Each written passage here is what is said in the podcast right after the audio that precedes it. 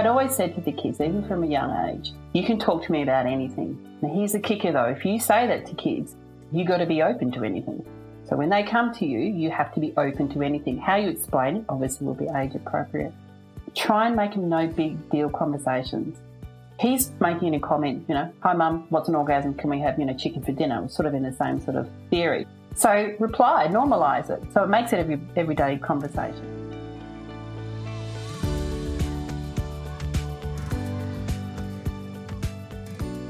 Hello, and welcome to Mum Life, a podcast for ambitious mums navigating the sweet and messy journey of motherhood.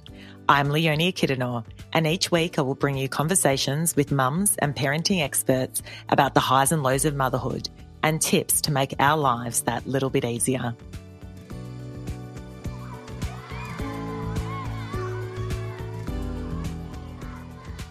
Hi, everyone. Welcome to another episode of Mum Life. So in Melbourne, we've been in lockdown, and um, that has been absolutely glorious. I feel with two under two, parenting, having a career, and all of that. Uh, lockdown is a bit like oil and water, um, doesn't quite mix. So it's been a little ch- challenging on the parenting front, but.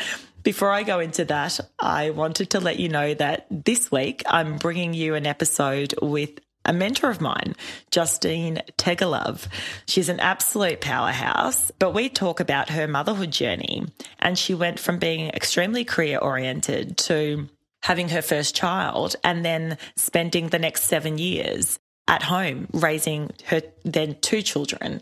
Um, so it's really interesting to sort of see how that transition went. And then following that, she started a business with her husband and she became the CEO of that business and then went on to do a number of other ventures as well. Has actually been to Necker Island twice. So has met Sir Richard Branson, which I think is just so cool. But yeah, today, although she's been very successful as far as her career goes, today we really delve into her motherhood journey. And we talk about now that her children are in their 20s, we talk about what those teenage years look like and also how we can foster strong bonds with our children so that they come to us in the later years of life for our, you know, advice and they don't shy away from that. So, before we get into it, I'd like to give you a quick mum life moment. And this was literally one afternoon in lockdown with the kids and husband in tow. So, literally, I remember it was an afternoon. It was too cold to take the kids out. So, I was like, right, this is going to be TV for the next couple of hours. So, whack on the TV, sit down to my emails and think, okay, good, there's silence, happy days. Within two and a half minutes, Noah's come up to me, my little two and a half year old, Mum, change the show. Then I hear banging in the kitchen. So I look over and there's Charlie. He's already opened one of the shelves and taken all the pots and pans out and is trying to put them all back in. So while I race over to look to get Charlie, Noah screaming because the show that I'd chosen isn't the show that he wanted. And then Charlie screaming because I took the pots and pans out of his ha- hand. And I look over to Jules and Jules is there on a Zoom call on mute, smiling and nodding with all of this chaos in the background. And then, as you'd have it, my phone goes off and it's a work call. So there I am with the pots and pans in one hand and and the remote control on the other. And I said, kids, you're just going to have to deal with yourselves for a second. So I'm climbing over toys to try and get to our courtyard so I can take the call. Noah screaming, Charlie screaming because I'd taken the pot that he wanted and bloody blah. Anyway, I close the door behind me and I could just hear distant screams in the background and I answer my phone. I'm on the phone. The kids are running up to the door that leads to the courtyard and are banging on it and are screaming. And I'm there just trying to be calm, take my call. And then as soon as the call, I wrap that one up pretty quickly, ends, I walk straight back into my screaming household and I look at the clock and I'm like, wow, it's only been 15 minutes since I turned the TV on. We still have several hours before these children are going to bed. Mama needs to open a bottle of wine. So I'm not sure if that seems at all relatable um, from where you are all at and if whether you've had lockdown experiences sim- similarly. But it's certainly not an easy one and really does test that patience that we have. But Fortunately, childcare has stayed open, so that's certainly a win. And I do feel for those parents who have to homeschool as well, trying to juggle their own jobs and careers and hobbies and sanity. It's not an easy one. Okay, so we're going to shoot off to the episode now, talking to Justine about all things parenting. Hi, Justine. Welcome to the podcast. Thank you for having me. So, today we're talking all things motherhood and your motherhood journey. Tell us a little bit about who Justine was pre babies pre babies. I was working in the health system. I was a nurse working in, actually majored in psychiatric nursing. Um, I was quite career orientated at that time. I was managing um, an eating disorder clinic, so I was really looking at my future.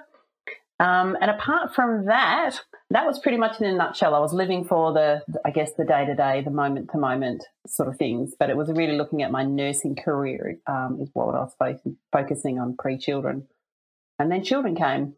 And did that take up a fair bit of your time? Your job was it was it quite demanding? It was very demanding, um, particularly because I was working in psychiatry.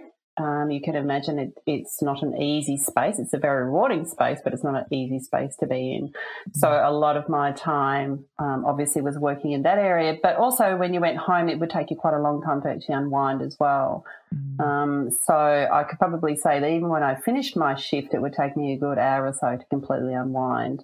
Um, and I was in my what was I probably 20 maybe early 20s I was really looking at what was going to be the next step for for my future within particularly the psych nursing field and where I wanted to go with that. Um, so I was really looking at how do I develop myself more um, as a as a better nurse. What did that look like for you at the time? What did, where did you want to go with your career?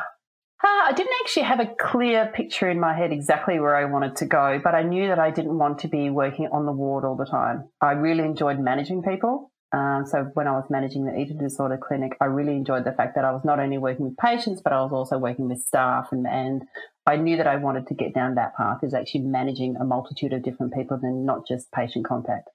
And also a little less emotionally taxing, I'm sure, as well. Or well, actually in a different way, maybe. Than... Yeah, yeah.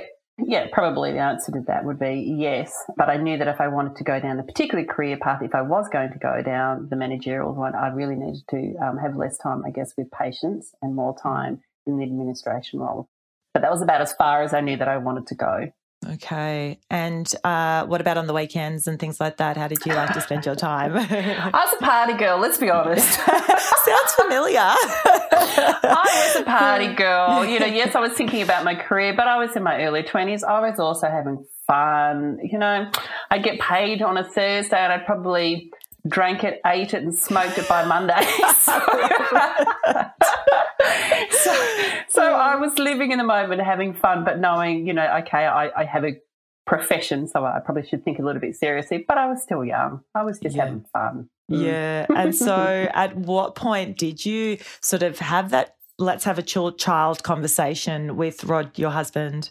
Um, I can't really recall a particular moment, um, but I was I was getting to sort of my later twenties, and I think it was sort of the evolution. Oh, okay. Well, we got together, we got engaged, we got married. You know, we bought a house. I guess what comes now next is children. So I can't really remember a particular point, but I do sort of think, oh, I was in, I definitely was in my later twenties, and I thought, okay, I'm supposed to be a big girl now, mature. I guess I now have children. So yeah, I, I can't say I had this real massive yearning to be a mother right from the get go. I knew that I was going to be a mum, but that was about it. I, couldn't say that I was one of those beautiful, you know, maternal, oh, when babies were around. Yeah. I would just look at them and go, yeah, okay, that's a baby. Um, mm. But yeah, so quite funny. I can totally relate to that as well. And it's almost like that, yeah, okay, well, what do we do now? So, okay, next chapter, you have children. Like, you know, just like, it, let's tick that box too and see what happens, you know? It was, it was. I can't remember if it was any conscious decision, but it was sort of, okay, that's the next thing. Tick, we've done this. Tick, okay, Yep, now we have children. Mm. Mm. And what did you think in your mind that was going to do to your career? What was your plan around your career? I had in my head, as like most things, never go to plan. I thought that I would have my children or my first child and I would be back at work within six months and I would be continuing as normal. Little did I know that I knew nothing. so I thought, yeah, yeah, I'll, I'll, go back to work after six months um, mm. and head, you know, continue heading down my career path. Um, but then obviously that didn't happen. Was Rod also very career oriented as well? Um, yes, he was actually. He yes and no. So he actually had his own business. He was in landscaping when we first got together. Um, so he was career orientated in that sense, but he also knew that he wanted to further educate himself. So at some point he was going to go to university. Um, so when we first uh, looked at having children, when I first got pregnant, he was actually a university student. Mm. So yes, he was career orientated, but he knew that he had to go back to university to head down a particular path. And and the reason he went to uni was so that he wasn't on the tools anymore because he was landscaping and, and he knew that you know, body wouldn't um, take the it would take its toll on his body. Mm. So to answer the question, yes. Um, but wow, I can't even. Student. I can't even imagine like trying to study and then, you know, having a newborn and, you know, sleepless nights and all the rest of it. What wow. we were we were idiots. In hindsight, yeah. Look, we were young and we thought, yeah, you know, we can do this. Um, mm. And like most things you do, you just get on with it. But yes, mm. it, look, it was very, very, very trying and very taxing. Um, he was a full time uni student. I was a new mother. Um, I thought I would go back to to uh, work after six months. I didn't realise that when I got pregnant, all of a sudden I just loved the idea about being a mum. And when my first daughter was born, or my first child was born, I loved being a home mum, and, and that was it. I didn't go back to work. Mm. Um, but it was very difficult because we, we had no money really coming in. We were living off um, government payments, really, Austudy mm. and parenting payment back then. Um, so it was quite difficult. I used to laugh because we would get our bills and I would put the bill on the fridge, and the, the bill at the fridge would be, "This is your first. This is going to disconnect. If you do not pay the bill, we're going to disconnect." and the one one at the back would be, "This is your first warning," and I'd literally move the bills forward as we go along, living on the edge, just living living on the edge of nothing. so, yeah. Yeah. so, at what point? So you mentioned there, you know, obviously very career focused, um, you know, and then you know, baby comes along and all of a sudden not, not so much. Talk me through that transition. What, what happened there? Yeah, look, I, I honestly didn't think it would happen, and, I, and um, I don't really know what quite happened. All I know is when I found out I was pregnant with uh, my first child, you know, I couldn't even wait to tell people till the twelve week mark. I think we found out when I was about three or four weeks, and I and I said to my husband, right, well, we'll wait to hit 12 weeks. I won't let work know. You know, I was just filling in in a managerial position. So, you know, let's just keep it focused. Well, I went to work that day and told everybody. Did you? Like, yeah. They said, How are you? And I'm like, oh, I'm pregnant. Three weeks. Three weeks. And they, my husband said to me, Well, that was the worst kept secret. I, I don't, I can't explain it, but something happened within me. I just thought, Yeah, this feels right. Um, mm-hmm. and so then when my daughter came along and I was all of a sudden looking at this little being, it just felt right. It felt comfortable and right for me to, to stay at home. Um, and I guess the prior, my priorities changed in did that given ha- moment. Did you have any idea at that point how long you might want to stay home for, or were you going to just sort of play by ear? Yeah, I, I didn't really have. I, I, knew that. So with my job, I had they could back then they were able to hold it for a year. So I knew I had a year. And I probably thought, mm, okay, maybe after a year I would head back. I never ever envisioned that I would stay home and be a home mum for seven years. If someone had said to me at the mm. beginning when I had my daughter, "You'll be home for seven years," I would have. Well, I don't think so. I think maybe a mm. year would be the max, and then I'll then I'll head back. Um, but once I became, you know, pregnant with my second one, all of a sudden I just became this Mother Earth being, and I just wanted to be be home. yeah, well, it's amazing, isn't it? Because often as well, I mean, one big uh, sort of challenge that I've faced is just that sense of loss of identity once you become a mum. Because you, you know, similarly, I was the party party, work hard, play hard kind of character before children. And then all of a sudden you're like, oh God, I don't really feel like I'm a mum, but like, I guess I am. I've got kids and this is it. But who am I, you know, within this new structure? So, um, and a lot of people, even myself, tie ourselves worth to our jobs and you know the outputs that we you know put out to the world so how did that transition go for you so my husband and I talked about this because I, the first part I, I, did struggle a little bit when I got pregnant was um, because I had been nursing, I wouldn't financially be contributing because I would be, you know, working for, I'll be a full time mum. So I struggled a little bit with that part. Then I did struggle because I had a title when I went to work. The people knew Justine as the clinical nurse manager. So then we talked about um, my role. And it was probably a really good conversation because we actually said, okay, my job, my new job, I guess, was actually going to be a mum. And I think that probably changed my mindset because I actually looked at it as a job. My husband would go to work in the morning and he'd be gone all day. I'd clock in in the morning with the kids and I was doing my job. My job just happened to be mum. Um, but in that, I guess what entailed as part of my job was the cooking, the cleaning, you know, looking after the children, things like that. So I never felt that it was devalued. So I, I guess I found a new identity as a mum because it was my job. So I. I guess I mm. kind of looked at it a little bit differently. And there was a, we also discussed there was a great amount of respect for that job as the mum. You weren't mm. just the mum. You were, you know, you had you had a very important job to do, just as he did when he went to work or went to uni. So, hmm. so it was a conversation that you had prior to having kids. How did that sort of come about?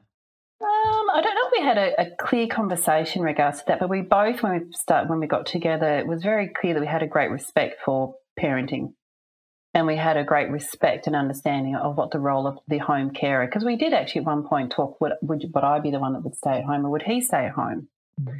Um, so we did actually have a conversation for, for us as a couple. We just felt it was important that one of us be at home, particularly through those informative years with the children. Um, so I guess there was some really good, honest conversations about what we held were important things um, as a home parent. And the biggest one was respecting the person who was going to be home, that it wasn't mm. just sort of a just job. It was just as important as the person that would be going out of the house to go to work. Um, so yeah, we did have those sort of conversations, I guess. Yeah, that's fantastic. Um, I think it's it's it's so true. Often we think, you know, and potentially maybe the way we've been brought up too. It's like, well, the one that stays home, oh, they've got the easy end of the stick, and then you become a mum or a parent, and you go, wowza, not so much. I'd take work any day personally. Correct. you know, in hindsight, you can look back and think, yes, you know, I thought, oh, Mother Earth, it's mm. hard oh, work. Oh, yeah. You know, and I look at it and think, okay, well, it was like a job because, okay, I didn't have traditional KPIs, I didn't have traditional goals, but actually, in reflection, yes, you do. My KPIs and my goals were you know, was I showered before 2 p.m. in the afternoon? Mm. Did my kids get fed? You know, was I changing their nappies? Like they're actually KPIs. Mm. They're your mm. goals that you have. So I kind of viewed it that way that, you know, yes, um, it was a job and there were particular goals I, I had to, to meet. It's such a good way of thinking about it because I know for myself as well, one thing that I struggle with is I do love a bit of external validation. And I think through our careers and other hobbies that we have, we get that external validation. It feeds us. And, you know, and so I think some of us need it less than others. Um, but certainly when I'm sitting there with two screaming children, nappies to change, you know, stuff is everywhere. It's a mess.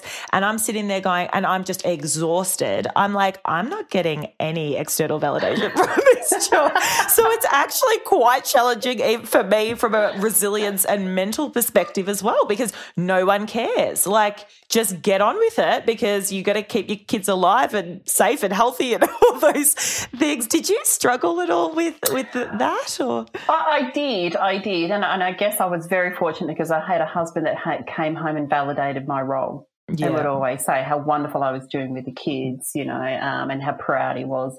Also, other family members. You know, mm-hmm. they were also telling me that, you know, the kids were great and they're so much the fun to be around. I think the big one for me was when people wanted to babysit my children, or probably not just even babysit, when people wanted to spend time with my kids, I knew that I must be doing something right because my kids were enjoyable to be around. Mm-hmm. And so I guess in that sense, it was a, a, sort of a bit of a validation that, yeah, your kids are really nice kids. I want to spend time with them. Yes. So I would look at that as a, an external validation of, yeah, you're doing okay there, kiddo. We're doing yeah. a good job. And isn't it just the, the biggest and most important job in the world to raise, you know, good people? Uh, like, you can't really get much better than that. There's no, nothing else through any job that you do will really, I don't know, personally, I don't think that would give me that level of satisfaction. Correct. It is the most important role that you have. It's it's mm. the legacy that you are going to be leaving behind. Um, yeah. And that's where I guess that that conversation of total respect and understanding what that role and truly grasping what the value of that role is. It's more than just you know, changing nappies, feeding, mm. and things like that. I mean, mm. there's, there's so much more to it. I mean, kids just don't wake up learning how to use a fork and a spoon and walking and riding and all that sort of stuff. Guess what? You know, when you're a home parent, you're teaching them as well as you know everything else. Yeah, absolutely. So tell me, because parenthood, you never really clock on and clock off. So, how did you clock on and clock off from your new job as a mum? um, I, well, here's the short answer you don't. Mm-hmm. I, I, think, you know, to sort of say you clock on and clock off, you don't. A parent, to become a parent is now your life. It, it's just another layer of your onion, I guess. You know, when I was younger, I was, you know, I was the daughter, I was the sister, I was the friend, I was the worker, and then it's just another layer that goes in it. You never clock out of it, really, being honest. Mm. Um, but you do learn some things that you need to do so you are not a walking basket case uh, when the kids wake up. And yeah. one of those things is actually saying, you know what, I'm going to actually give myself a little bit of time here because if I don't give myself a bit of space from you, I'm not going to do my job and none of us are going to enjoy this. So, one of those things that I used to do was they used to have every Tuesday, I don't know if they still do it, every Tuesday was um, Mum and Bubs and it was really cheap movies. Mm-hmm. Well, I didn't take my bub with me. I went by myself and I sat and watched a movie. I was that person. Yeah. Yes, that's awesome. I was that person that was sitting there all by herself and I couldn't have been happier. Yeah, yeah. so, so, so, I would hand the kids to my husband saying, yeah. See you later, I'm out of here. And it was my time for me to just get away know, it's so myself. important, isn't it, to to find that balance wherever you can, and if it's once a week for an hour or two at the cinema or whatever it is, just to, to sort of find that balance. How was um, Rod? Were you sort of when he was home? Was it sort of that 50-50 parenting when you were both home in the evenings? How did you manage that? Yeah, so even though he was studying, he was still doing um, some of his landscaping. So when he would come home from work, the deal was that was when he would really, I guess, knock on in regards to being the dad role. So he would come home. So bath time was his. So while he was giving the kids the bath, A, it's quality time just for him and the kids, but it also give me time to quickly get dinner ready or things like that. But he would clock on and that would be his special time. And then it was a 50 50 role. When he was in the house, it was 50 50. Obviously, when he go out of the house, then it was my job, but mm-hmm. no, for sure. And it's much easier to, I, I guess, to request or get more of an equal 50 50 when you have more than one. So mm-hmm. when our second child was born, you can't be in two places at once. So he had to help out. Now, my first child, wouldn't take a bottle, wouldn't take anything, so it was quite demanding. And look, for him, mm. you know, he actually said, look, I, apart from changing nappies and, and all that sort of stuff, it was a bit more difficult. While my second one would take a bottle and things like that. Um, and yeah, he basically had to step in and help because I physically couldn't be in two places at once. Yeah, it wow, it didn't take a bottle. Geez, that would have been pretty challenging. It was a nightmare. Wow. And she yeah, she she wouldn't take a dummy or a bottle or anything. And I, my sister was worked in pediatrics and things like that, and I tried to get her to help me and nothing yeah. worked. Wow. it was it was quite challenging. Yeah. There were times actually that I would wake up in the morning and I go see the kids and I think yeah, I'm not really enjoying this very much. Can I have my resignation in? Yeah. Who do I need to? Who's the boss? Because I don't, I don't want to be here no more. you know, there was one oh, time. I there was one time um, where I was. My daughter had decided when my son was born that she wanted to toilet train herself. Now she was only 18 months, but she, you know, she said, "Nope, that's you know, I, I don't want to wear nappies." so I remember laying on the floor, and my son had been up all night, and he was in the pram and I had him across where the floorboards and the carpet meet, uh, meet, and there's sort of little ridge, so I was sort of a little bump. So I was putting the pram backwards and forwards, and my daughter was walking up and down the corridor. We had floorboards up and down the corridor with no nappy on, just weeing everywhere. Oh my! And I remember God. laying there thinking. Yeah, I'm not enjoying this. Like, what the, what the freaking heck have I done? And you know, I remember hearing all this, oh, beautiful motherhood, and we're all connected. And I'm thinking, I ain't enjoying this one bit. this sucks big time. it's like you think back to like your life prior and you're like, that wasn't so bad, was it? exactly. You know, you always hear people say, you don't know what you know, don't know till you're there. Mm. And I think, yeah, yeah yeah, I got it. I got it. Um, it but yeah, you can never prepare yourself, can you? You know, for the for the great moments and also for the really challenging ones. I just don't think you could ever really prepare yourself. It's just a work it out on the job kind of it is It's journey, isn't it? That's a real good point because I remember when um, Ali was born, and I remember looking at her and thinking, "Holy crap! I'm now responsible for you." You know, I can't even get my own crap together yet. I'm now responsible for this little being, and, and I kind of went to a bit of a mini meltdown. My husband came in, he said, "What's going on?" I said, "I don't know what the freaking heck I'm doing here." Yeah. And I remember he looked at me and he said, "Don't worry, because she." Basically doesn't know any difference. And she will think you are the best thing since sliced bread. And yeah. I thought, well, that's true. And then yeah. the other thing is just because, you know, you've got this beautiful being, it takes time to form that relationship. It doesn't happen overnight. And I think mm. that's probably where I got a little bit unstuck. I thought, well, you know, she's my child and it's all mm. going to connect. And I didn't really pay enough attention to the fact it's going to take time. She's mm. going to, I'm going to learn her little nuances, you know, her cries and all this stuff. And I'm going to get to know her as a being as a sort of human. Um, and that takes time. Oh, absolutely. Yeah.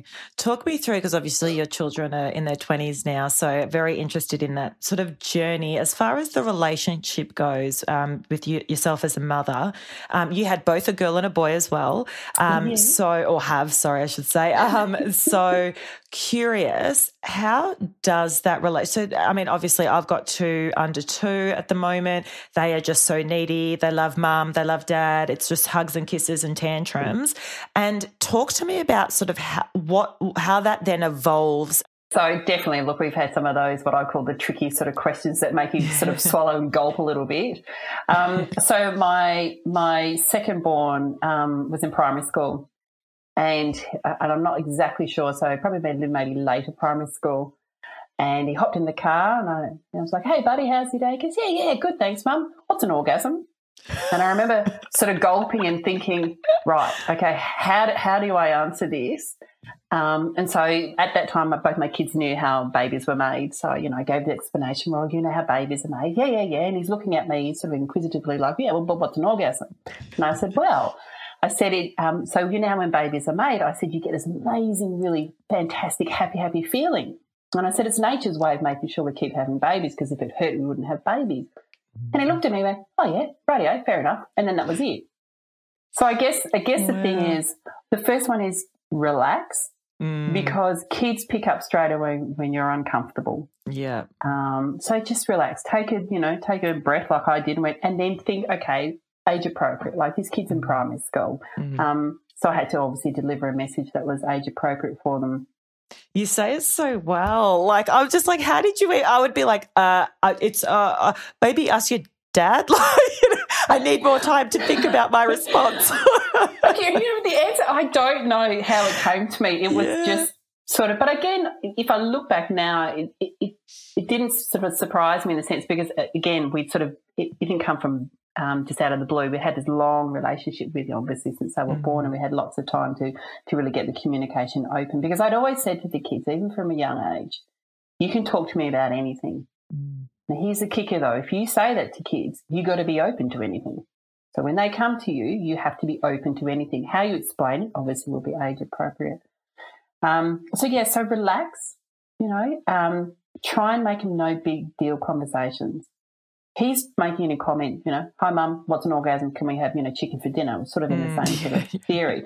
Um, so reply, normalize it. So it makes it mm. every everyday conversation um, because you teach your kids lots of things. You teach them how to walk. You teach them how to use cutlery. You know, when they start driving. So you know, using an opportunity to teach them and just make it normal conversation and be honest with them too.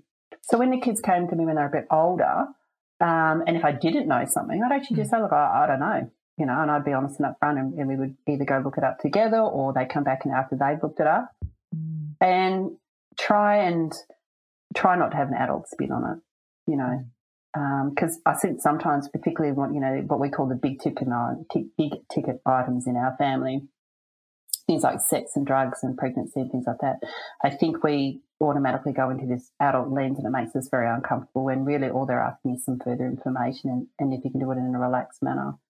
Um, and so when the kids have got older, yeah, we're open to talk about anything. And particularly when they got their later teens and in their 20s, we also share our own experiences. My kids come to me and they'll say, Mum, you know, did you ever do this? And if I did, I was honest. You honest. Learning. Wow. Yeah, you yeah. know, they'll learn from my experiences. Yeah, really. Yeah, yeah. And you would it, share the story if that was if they asked. Wow. Yeah, Gee. if they asked yeah. me, because you know, I think sometimes we do a bit of a disservice to kids. They're smarter than we think they are. They probably mm. know and hear and pick up more than we than we think they do, and particularly mm. when they're young adults. We do a disservice by not sharing our own experiences with them. They know you're, you know, a, an, a human, but they also, by the mm. time they get older, know your your your goods and your bads. Mm. Um, so I think it does a disservice, not when particularly when they're older, not to share some of your stories. So yeah, my kids have come to me and asked me questions, and I've been honest and said, yeah, I did that, and they say to me, well, was that a good thing? And I'll say, hell no. yeah, it was a really yeah. bad thing to have yeah, done. Learn from my mistakes. yeah. yeah, because I realise that, you know, if I've done my job well, mm. um, that the kids will hopefully make the right decision for them. Because mm. at the end of mm. the day, I can't control them. I can't control what's going to happen once they leave the door, you know, walk mm-hmm. outside your house. It's really up to them to make the right choices for them. And hopefully, if you've done your job well, that they'll do that. But you need to also be honest so they mm-hmm. That they can make a well informed decision for themselves and trust yourself and trust mm-hmm. them. Mm. It's amazing because I think what comes into my head, and again, I didn't have um, the most open relationship with my parents when it came to sort of more social things. Like I was very open about academics and you know what was happening at school as far as that academics went, but as far as like my social life, it was very sort of quietly kept. Um, and I think what that generated was a little bit of a stigma and caused a little made certain things a little bit taboo, which then made me feel like I was living on the edge when I was doing those things. So, you know, drinking alcohol when you're 16 or whatever, you know, for me, I felt like, oh, you know, look at me living on the edge here.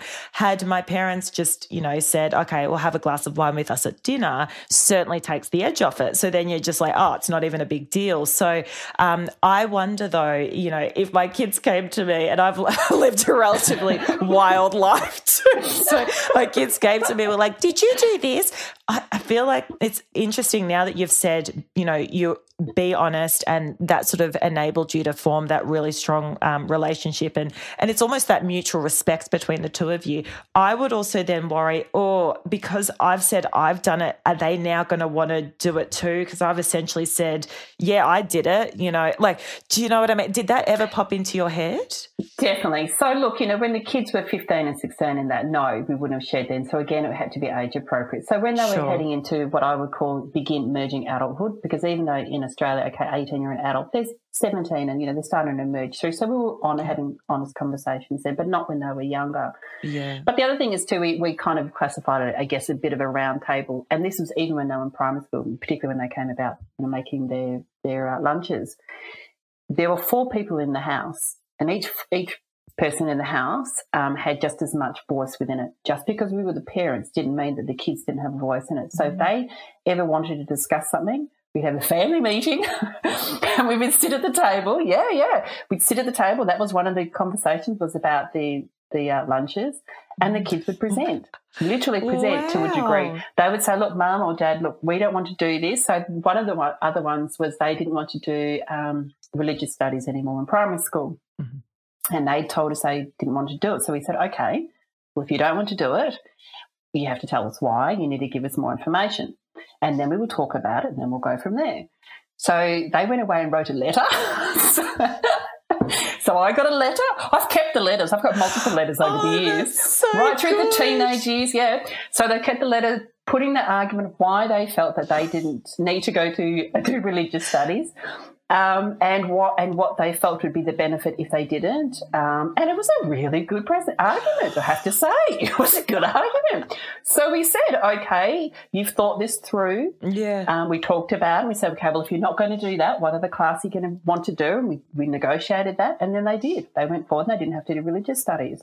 Just the same as when my daughter wanted to go to an underage sort of a nightclub thing in the city at that time, we felt she was a little bit too young. She presented, said, "Look, I, I think I should be able to go." Mm. She gave us a letter, wow. giving you know, telling us how she would get there, who she would get there. Uh, she's even looked at the bus timetable and everything. Yeah. So, and again, you can't say be open if we're not willing to talk and listen. Yeah. So, like, okay, radio. So yeah, so that's really where that open conversation is. So when you ask me about when they're younger, about being honest, when they're 15 or 16, no, we probably wouldn't have gone into great detail. Yes. They might have said, Mum, did you drink? And I might have said, yeah, yeah, I did, but I shouldn't have. wasn't really a good thing to have done. Yeah. When okay. they got to 17 and 18, yes, they said, Mum, did you drink? And did you ever get drunk? And what happened when you were drunk? And yeah. then we would be more honest because, we, you know, it was more, I guess, age appropriate for them. Yeah. And I guess from in our house anyway, I felt like from 15, particularly going to 18, it Mm. morphed from, I guess, beforehand I was their manager and I was the manager of the house to Mhm. sort of morph into, I guess, more of a consultant. You know, um, I, didn't tell that. them how to do. I didn't tell them how to do things all the time because at the end of the day, you don't want them to hit eighteen and all of a sudden be in the big wide world, and they haven't had to problem solve. They haven't had to find resolution on their own. That you know, you actually want to teach those skills. Again, you Mm. teach them everything else. So by the time they hit sort of eighteen and heading out into the world, I guess they were more well rounded. Um, Mm. but yeah. How do you deal uh, with discipline when you are sitting there going, you know, there's that mutual respect, but then obviously they've stuffed up their kids. Um, I, I know this is probably again an age appropriate thing, but just generally, how how did you go about that?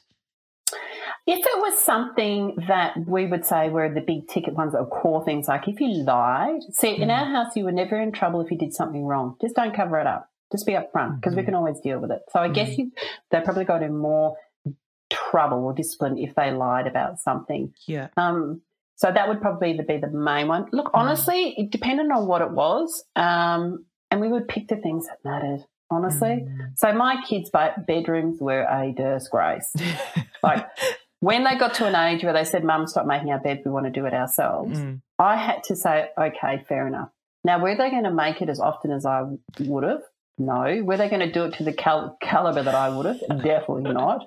Would they do it at all sometimes? No. yeah. But I sort of thought that's their little world, that's their domain. Mm. It doesn't really matter. So I guess I picked the things that Mm. were important because having a dirty room or, you know, not making their bed, if they were going to school and they were happy and they were respectful um, and, you know, showing all those sort of things, Yeah. that was going to be more important to me than if they didn't make their bed and things like that. So I guess we Mm. sort of picked what was the important things. Now, obviously, when they're very, very young, it was yeah, dangerous and hot and things like that. But Yeah. uh, yeah. do you when it came to discipline because i always wonder this particularly as a you know let's say teenage years um, was it a matter of okay for example someone's lied uh, did you sort of say okay i'm now going to take a time out have a chat with rod we're going to figure out what the best sort of um, you know solution is around this in in making them understand what they've done is wrong or did you just automatically say you lied this is the consequence like how did you sort of go about it So there was one incident, and this is um, probably will answer it. So my my younger one um, must have gone to a party or, or gathering and must have had some alcohol that I was not aware of. yeah And in his wisdom, or one of his friends in his wisdom, put up on social media. Oh, so, gosh. so he got caught out. Oh. so I remember he came home and, and I said, So, buddy, you got something to tell me? And I said, I've seen your social media. And we laughed about it at first. And then I sat down with him and I said to him, Look, I know, you know, we really just discussed it that, look, I get these things happen and I know that, but, you know, please don't hide it. Did I ground him or did I take Mm. anything off him? No, because he was a little bit older in his older teens. But we did have a discussion, which is just be open about it Mm. you know and i think emotionally it has more impact on him or it did have more impact on him and probably has emotionally has more impact on both the kids when Mm. they feel that you've let the parent down like he was Mm. probably more more upset because i would i said to him look i'm just disappointed that you you know you you just weren't up front yeah. and i think the thing is too if you don't come down so hard Mm. the likelihood is they will be more upfront with you in well, my experience okay. anyway so when he sort of Mm. looked at me I we talked about you know drinking how much you should drink what happened when you drank Mhm. so i didn't discipline him in regards to taking everything off i used it as an opportunity to i guess educate him and have some conversations about drinking responsibly you know what does Mm. that actually mean what does that look like talking about you know people who who drink to have a good time and people who have a good time to drink. So you know what the differences and all that sort of stuff. So i use use that opportunity i guess differently. But when they were younger yeah there were times that there would be discipline my kids would probably say i was a very hard disciplinarian in the sense that it was if i made a call Mm. if it was wrong or right well sometimes i thought i'd really mucked it up but i just stuck by it. You know if i Yeah, said no then no's it. So i was consistent Mm. Um, though my daughter used to always make me laugh because I would say to her, you know, Ali, what does no mean? And she'd look at me and go, maybe? like, you know, and that would make, you know, I'd sort of laugh about that because she'd always yeah. push it. Um, yeah. But yeah, just being consistent regarding that. But yes. I guess the teenage years, everyone sort of thinks, oh, it's horrible, it's mm. terrible. Mm. I enjoyed it because, you mm. know, they're these young, emerging little adults. They're mm. still, you know, it's, it's a really exciting time. And I think sometimes what happens is we get caught up in the managing of them mm. instead of being a consultant for them. Yeah. And I think sometimes that gets us a bit unstuck. Yeah. my opinion, yeah. anyway. No, no, it makes sense. Um, obviously, so growing up for myself as a teenager, I mean, the internet had just come in, and certainly when I was much younger, it didn't exist. So, I, you know, and so we're bringing up children in a completely different mm. day and age these days. Now, I remember when I wanted to know, so we'd get out, you know, I remember it was year five, got the dictionary. The first thing we flipped through the dictionary to find the word sex. We read the definition. No one knew what it meant. We were all like, hee hee hee hee hee, and then we like slammed the dictionary shut. We're like, cool, that was us living on the edge you know, like whereas now it's like Google it, Siri will help you out with that. You know, someone will have a YouTube thing showing you exactly what it is. So curious, did you? Uh, and this is where I think fostering that strong relationship so that because your kids will find out the answers to what they're looking for. If they don't come to you, they're going to find it out elsewhere. So, did was the internet sort of at play when you were bringing up your kids? And if so, how did you sort of navigate that? Um, um, so the internet, I guess, came when they were a little bit uh, later primary school, okay. but it was yeah. there. So, but in primary school particularly, we had a rule that there was no screen time before or after school, apart from on Fridays when they mm. could actually either watch a, a TV show, obviously age appropriate. So we actually didn't have screen time, and the whole reason mm-hmm. for that was they had to play. They had yeah. to be kids. Um, we had to give them the opportunity just to be kids because you know technology and everything was knocking at the door in the real world by technology and, and things that they were going to be exposed to was at your door, you know, knocking at your door. Mm-hmm. Now I remember when Ali asked one of her friends to come over and play, and I heard the little friend say, "Oh, can we watch TV?" My daughter said, "No, we're not allowed to watch TV." and then honestly, within two minutes, they'd forgotten that they were outside playing and had right. an absolute ball. Yeah. And actually, my kids and I've talked about this now that they're older, and they've actually said it was probably one of the best best things to have done. Mm. When they got into later primary school and high school, internet was definitely there. Mm-hmm. And again, it, we it was still open conversations, but there were boundaries. So when they were, I think they had iPads. They were just coming in um, for their schooling. So in the evenings, iPads, internet, and everything was downstairs, so they didn't have access to it. Mm-hmm. And just like everything you teach your kids, the older they got, so then it came down to iPads, but internet might be on for a little bit longer. And then it got, you know, I, I can't remember exactly the stages, but it went in mm. stages. So by the time that they were, I guess, you know, in year 12, where they were 18, internet was on and they had the computers and that with them. Mm-hmm. But we also talked about what they would see. And if they did see anything, that they would come down and talk to us. Um, and which they did do that as well. They, you know, they did. did yeah, they actually came mm-hmm. and said, look, I've seen something. And I remember when the kids got social media, um, they were a bit later getting it actually. Mm-hmm. Um, one of the one of the kids actually, I think, had Instagram or Facebook, and I, I had access to their to their social media, mm. and and one of the kids was a bit peeved at me and said, "Well, why do you still have access to it?" And I mm. explained. I said, "Well, look, social media is, is, literally like someone coming to your front door, knocking on it, and walking through." I said. Mm. Would you let that happen? Well, no, I wouldn't. I said, well, it's kind of the same thing. We're teaching you to know who you're going to open the door to.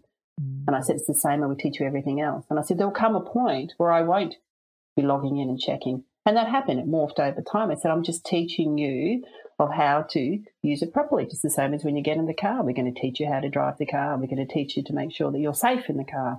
Um, so it's the same sort of concept. So, yeah, yeah, it was. It's, it, look, it, it's difficult, mm. um, but at the end of the day, when particularly when they're, they're, young and with the internet, or even in the early years of um, high school, you're still the parent. You know, mm. you, can, you can actually turn the modem off. Yeah, yeah. I never had a problem, and I never had a problem with my kids going to bed hating me because I knew in the morning that they mm. would still love me.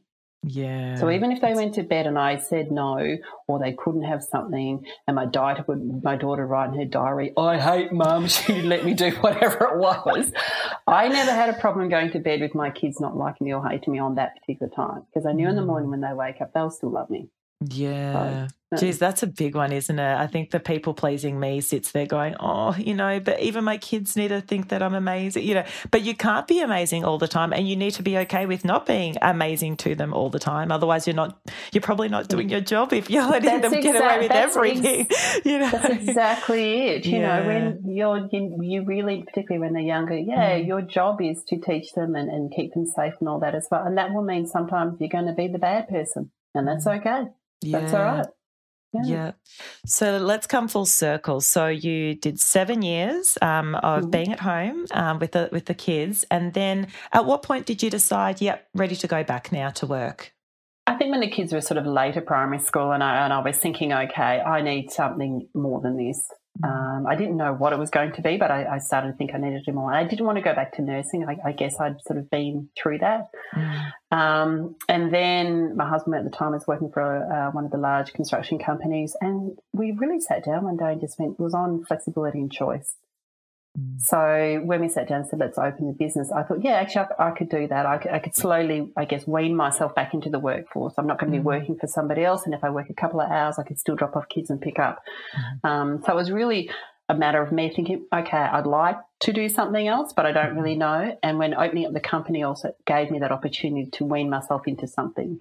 Um, so yeah and mm. more manageable because kids were in school and all of those things as well. Yeah, so I had to have the flexibility to drop off the kids when I wanted to, pick up the kids when I wanted to. When the kids are sick, and you have to you know pick them up from school and be home with them. So I, I just needed that flexibility, mm-hmm. and because I wasn't really sure what I wanted to go back to or mm. do, it also gave me an opportunity just to to try getting back into the workforce and see what I thought. Yeah, makes sense. And then became a success in the next chapter of your life. At least I believe you did.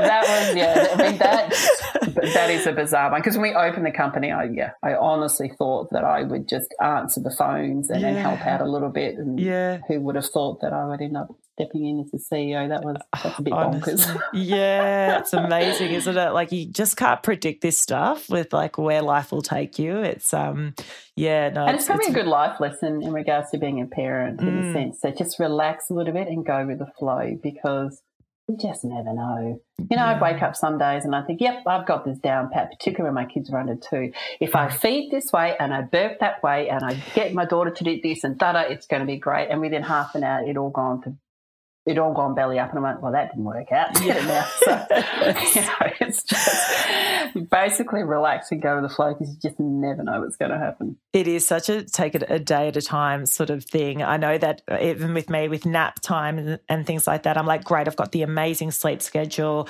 They're just napping perfectly. And then, you know, you hit a developmental milestone or you just hit a Thursday and they decide, nope, not doing that anymore, mum. so I feel like I just, I've just had to learn so much much patience and really just to, you know, and also relinquish that control that I love to yeah. have around feeling like I've got I've got this down. Um, I don't think that really works um, when you're a mother. So no, I, I, I think that was the naivety of myself as well. When I became mm. a mum, I thought, oh, well, you know, I can do this. Mm. Totally missing the equation, which is there's actually another being involved in this that yes. actually has their own needs and wants. And yeah. guess what? At the end of the day, you're particularly when they're very young, you know, you're their servant. Yes, you yeah. You're relying, you know, they're relying on you to deliver. So it's uh, it's up to them, really. Yeah, absolutely. Well, I like to finish every conversation off with asking all of our mums how motherhood has changed them. So, what comes to mind when I ask that question? How has motherhood changed me? It's it's made me less self um, focused and generally have joy for others. Um, it's made me a lot more relaxed and, and picking the things, I guess, that r- really matter. Um, and probably the, the big kicker is for me, which um, it's been so soul enriching. Mm. Um, that was one that I didn't quite understand would happen for me. I, I, think because when I looked at motherhood, I looked at it as a role. I didn't look at it as um, a life extension of who I am. Mm. So that makes any sense. Oh, so, absolutely. No, lovely. Yeah. Well, thank you, Justine. You're welcome. Thank you for having me.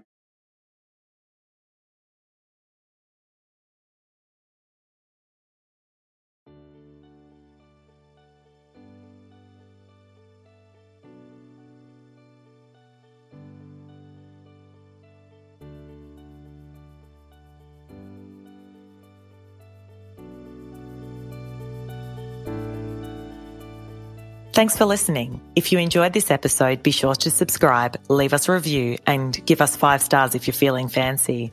By subscribing to the podcast, every new episode will drop into your podcast library each week. Subscribing is also such an essential way for people to find us and to enable us to grow. Want to be part of the Mum Life community? Join our Facebook group and follow us on Instagram at Mum Life Podcast. Until next time, keep living your best mum life.